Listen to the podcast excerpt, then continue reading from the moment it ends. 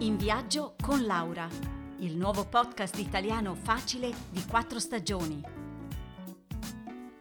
Ciao a tutti e benvenuti alla puntata numero 10 del nostro viaggio.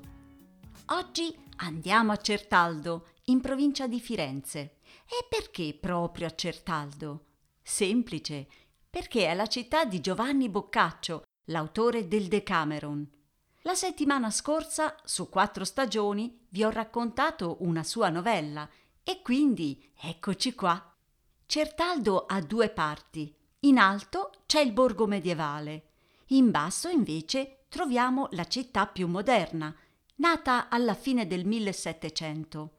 Per visitare Certaldo Alto si lascia la macchina e si sale a piedi, oppure si può prendere la funicolare. Infatti il borgo è chiuso al traffico. E appena arrivati su, eccoci in un mondo a sé. Il borgo storico si trova sopra un colle ed è circondato dalle mura. Si entra attraverso una delle porte, Porta Alberti, Porta del Sole e Porta del Rivellino. Qui sotto passava l'antica via Francigena, che dal nord Europa portava fino a Roma.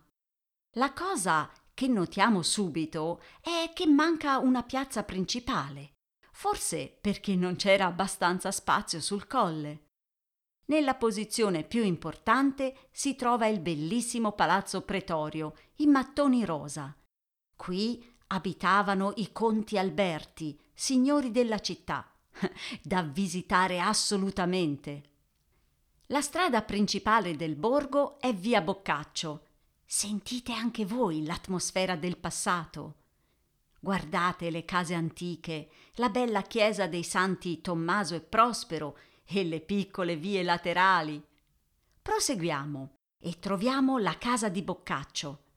Non sappiamo se il 16 giugno 1313 è veramente nato qui oppure a Firenze, ma qui ha vissuto gli ultimi 13 anni della sua vita fino al 1375.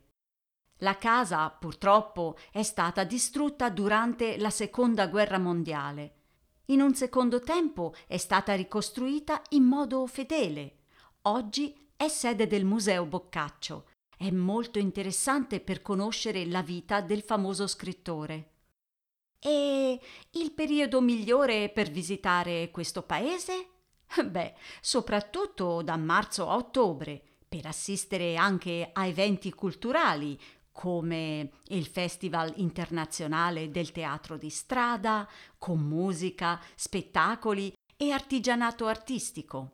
Oppure la festa storica ispirata alle novelle del Decameron, con musica dal vivo e le cene in stile medievale. Perché qui la cucina, cari amici, è ottima. Qualche esempio?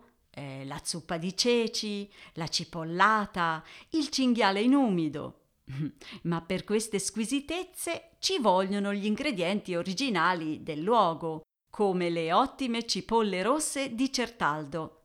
A proposito, su podcast4stagioni.ch nell'area abbonati, insieme alla trascrizione di questo podcast troverete anche la ricetta della cipollata, una ricca zuppa medievale.